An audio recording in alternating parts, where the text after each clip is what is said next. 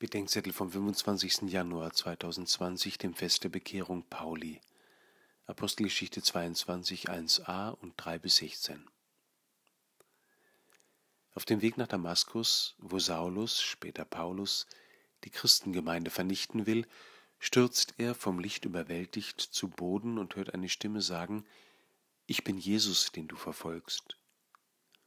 Jesus spricht hier von der verfolgten Kirche und er spricht von sich. Es gibt zwei Weisen, wie Menschen Träger der Gegenwart Christi werden. Das sind zum einen die, mit denen sich Christus identifiziert, nämlich jeder einzelne Mensch.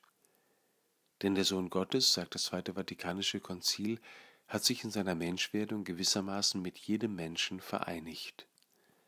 Das gilt besonders von den Armen und Kranken und den geringsten Brüdern und Schwestern.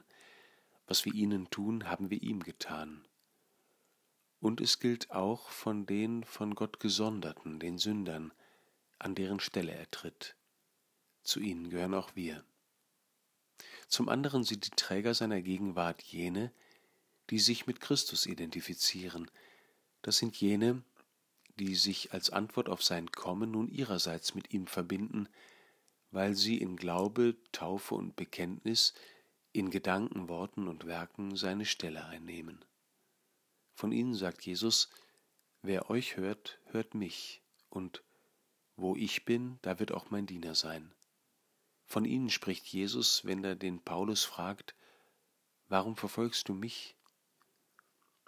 Wir sind schon die, mit denen sich Jesus identifiziert hat und an deren Stelle er tritt.